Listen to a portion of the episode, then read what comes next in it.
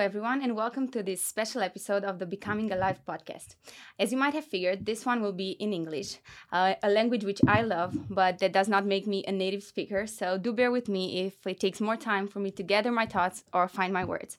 Uh, my guest today is a very smart young man and the author of a book called How to Win Friends and Influence Enemies Taking on Liberal ar- Arguments with Logic and Humor. Without further ado, here is Will Witt. Welcome to the podcast, Will. Thank you so much for being here. Your English is great. you have nothing to worry about. thank you. Thank you. Uh, so, I believe most of our audience is familiar with the work you do at PragerU. You're obviously very good at what you're doing, uh, and we will get to that a little bit later. But first, I would like to read you something from your book. Uh, it's from page six. It says, For the first part of college, I was as depressed as ever and continuing my antics, exponentially increasing the levels at which I performed them and growing more and more hollow with each passing day. So, this expression, uh, growing more hollow with each passing day, has kind of stuck to me when, uh, when I read it. And could you maybe tell us a little bit more about that time in your life? Yeah, essentially, I wrote that part talking about my experience in college back in Colorado. This is when I was still a liberal. This is when I was still an atheist. And many of the things that I was participating in at that time, doing at that time, were really not the best things that you should be doing, right? There were Mhm. things that brought me temporary enjoyment, things like all the partying, things like going out, things like sitting and skipping my classes and watching Netflix, whatever it might have been. And those things brought me enjoyment, but they didn't bring me any real happiness. And my Mm. relationships with my family wasn't good. I didn't really have many good friends at the time. So I felt more hollow than I had ever felt before Mhm. because all the choices in my life, I knew I was making the wrong choices, but I continued to do it regardless. Yeah, and also in your book, you speak about how your um brother has influenced you in your uh, in your thinking, in your liberal thinking, and Mhm. also in being an atheist. I think. And did you have uh, maybe a person who has influenced you most when it came when it, when you became a Christian? You know, helping you in that in finding your faith. Yeah, the mo- number one person who influenced me in my faith was probably Pastor Jack Hibbs. Pastor Jack Hibbs is the pastor who baptized me in California about a little over a year ago. And he was just, when I had questions about Christianity or my faith or anything, he wasn't judgmental. He wasn't worried about it. He would come and be very honest with me and talk to me about all the, the questions I had. So he Mhm. was my number one influence. hmm Yeah. Uh, there's another thing from your book that I want to read, and this is on page eight. Uh, you write, I ended up staying in Colorado for a while to do some work there for a bit, and then decided to drop out of college and move out to Los Angeles to live out my dream with PragerU. My mom was upset at me for my decision, my grandparents were scared for my future, and everyone I knew at the time thought that I would fail and never make it. But I knew I had a bigger purpose. And I think when you speak about a bigger purpose, um, you also talk about a sense of meaning, right? And I was just curious, uh, did this change in in any way when you become uh, when you became a Christian? You know, this meaning. Uh, did you uh, see differently, or what was your experience with that? How do you understand meaning now? Yeah, most definitely it changed. I think even when I was talking about this in my book, when I was when I knew that I was starting out in politics and had a bigger purpose, that purpose at that time was just about politics. It was about the values that I believed in. And then it turned out when I became a Christian, a lot of the values that I talked about were actually Christian values. Mhm. And then when I became baptized, it was that okay, now it's no longer the politics that gives my life the meaning. It's no longer the politics that's the bigger purpose. It's the values of faith Mhm. and pushing those values out there to people because you know as much as you want to talk about elections or bills or legislation or you know the latest political video or tiktok whatever it is it's a whole nother thing to influence people on the values of faith and and try and bring them to god Mhm. and so that's what now has given my life purpose and it's the the faith that drives the politics not the other way around Mhm. Yeah, because I think you know these uh, politics and they are obviously very important and uh, they influence our lives here on earth, on earth a lot. But I think in the Christian faith, you know, it's also important to think about what- comes next. You know, this is very contrary to the materialistic view that we're just about here and now. Yeah. Um, so I was saying in the beginning that you are currently doing some uh, great work with PragerU. Can you tell us a little bit about that?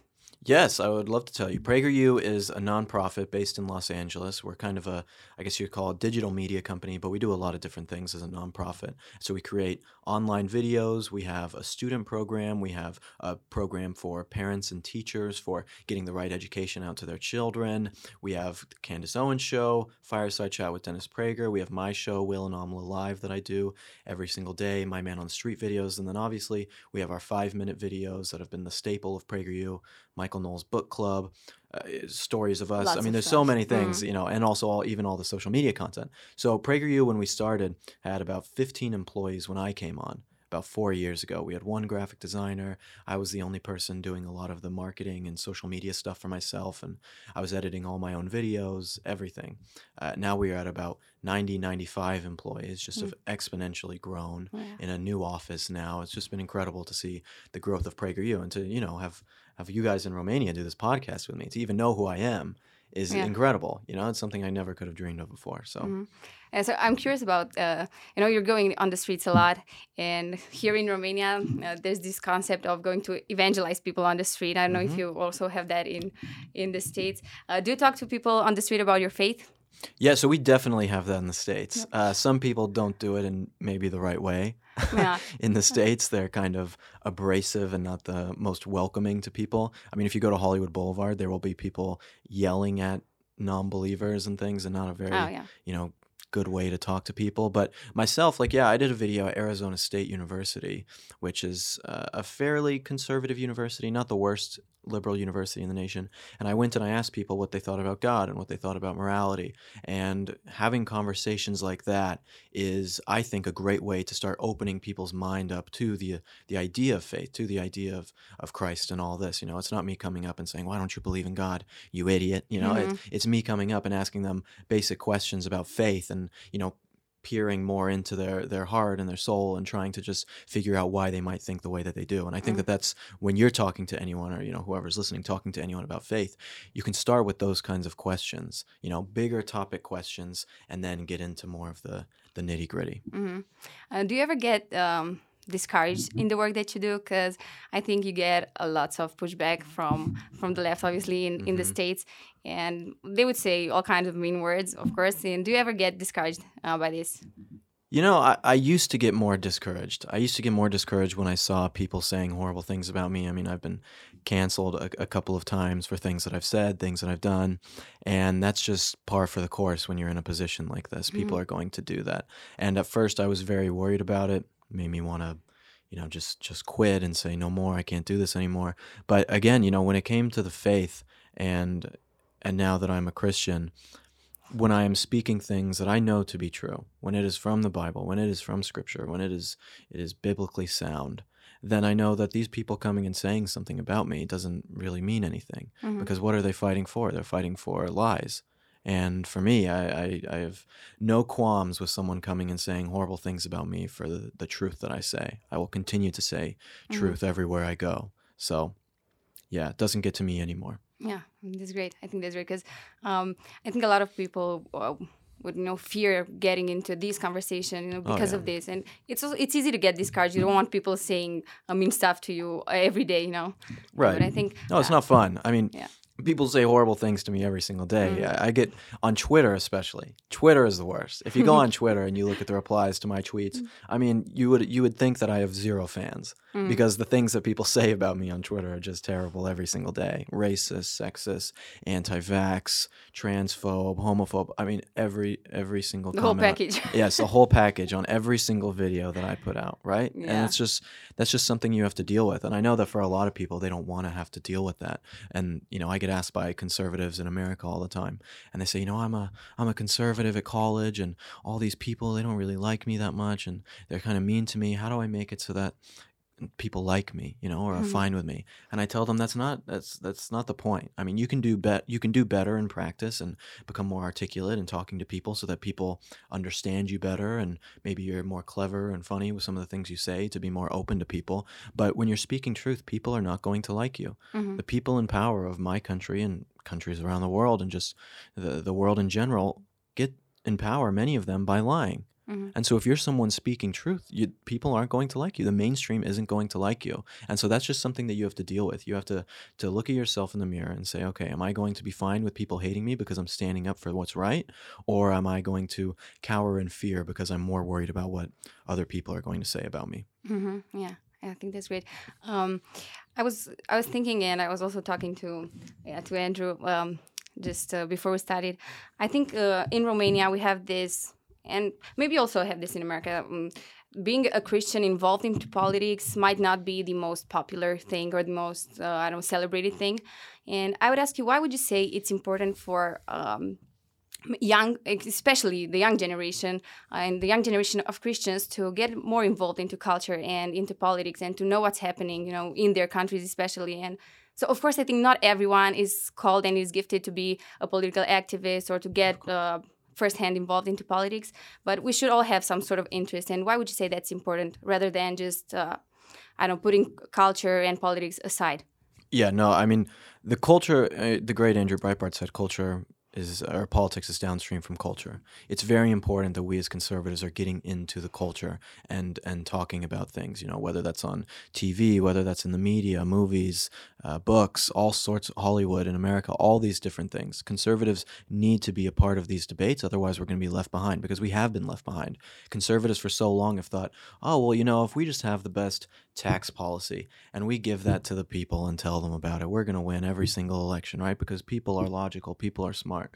People aren't necessarily so all that that rational or logical. You know, people are smart, I would say, but definitely people don't look at the facts if they have something that's emotional in front of them Mhm. or something that they can really connect with. You know, they they they'd much rather watch a show on HBO like Euphoria or something like that. If you heard of that show, Mm, Yeah, it's like disgusting and terrible. You Yeah. know, and get their values from that, then get their values from you know some Republican coming and talking about Mhm. here's why conservatism is good, right? So, you, so as conservatives, we have to be able to break into these spaces and actually influence from the inside. But I think Mhm. so far conservatives have been too scared to do that, and it's also it is it is a challenge because obviously a lot of the values of leftism are a lot sexier than values Mhm. of conservatism or Christianity. You know, uh, the the sex and drugs and rock and roll, whatever it is, those are are things that are innate to human nature, you know, that, that people Our want to ex- nature, yeah, I think, yeah. that people Mhm. want to experience. So having a conservative in culture is definitely more difficult. But uh, we've seen many success stories. Daily Wire's making movies now that have been successful and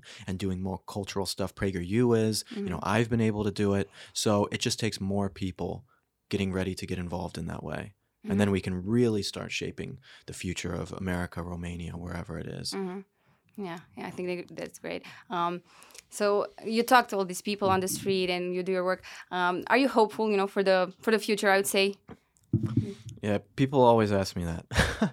they always ask if I'm hopeful for the future and, and what I think is going to happen. I don't know. I, I don't know because some days I wake up and I'm very happy about some news that I've heard and you know the narrative's collapsing uh, and and things are are getting Joe Biden's poll numbers are at the lowest of any president ever in a first year and I'm like good the American people are waking up you know and then the next day Austria mandates vaccines for its people and I'm like well that sucks.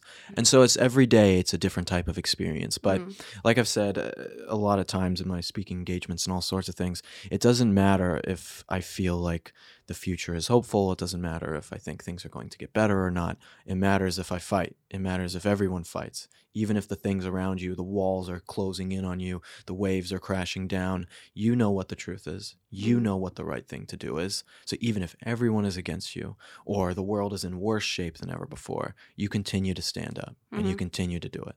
You can do fight, fight for what's right. you Yes, know? Mm-hmm. exactly. Yeah. Yeah. Um, maybe to end in a more, uh, I don't know, uh, relaxed way, uh, would you tell us maybe your top three favorite things, you know, what you like to do or anything that's. Top three favorite things. Yeah. Wow. Um, I love to cook. I, I love cooking. Um, Ava still hasn't seen my cooking, but it's it's she'll be blown away. I'm telling you. Um, cooking is fun. Reading is my other passion that I do, and I can do the cooking and reading at the same time, doing audiobooks, Audiobooks. and yeah, yeah. I mean, I could try holding the book and cooking at the same time, but I Uh, think I I would be sacrificing one or the other. Um, and third, I'm not sure. I do. I work a lot, so and a lot of the things that that that tie into, I guess you could say, would be fun for me or Mhm. hobbies always tie into my work, like work. reading and watching videos or something like that. Like I use them for Mhm. for what I do, and I so that's a great feeling, actually. yeah, I feel you know some people get very uh, I guess you would say, overwhelmed with the politics and all that kind of stuff all the time. But I feel the best and the happiest and the most fulfilled when I know what I'm talking about. hmm So when I have gone a night before and then I get to do my show and I've read a book or finished a book that day and got a lot of information and things and or maybe I was reading some news thing that gave me a lot of points and changed my perspective on something and then I get to go and talk about it, that's when I feel the best. hmm If I would have spent that time, you know, I guess you could say quote unquote relaxing, doing Mhm. doing pleasurable things, it, it's not so not so much of a good feeling for me, Mm. right? You know, I, I find a lot of fulfillment in in learning. Yeah. Learning is my is my favorite thing. That's So- great. Thank you so much, Will, for coming on the podcast. I know you have uh, a lot of traveling left to do, and it's been great to have you. Thank you. Thank you. Appreciate it. Thank you. Um, for the rest of you, thank you for watching this, and don't forget to follow us on our YouTube channel, Becoming Alive, and on our Instagram page, Becoming Alive Podcast. See you all soon.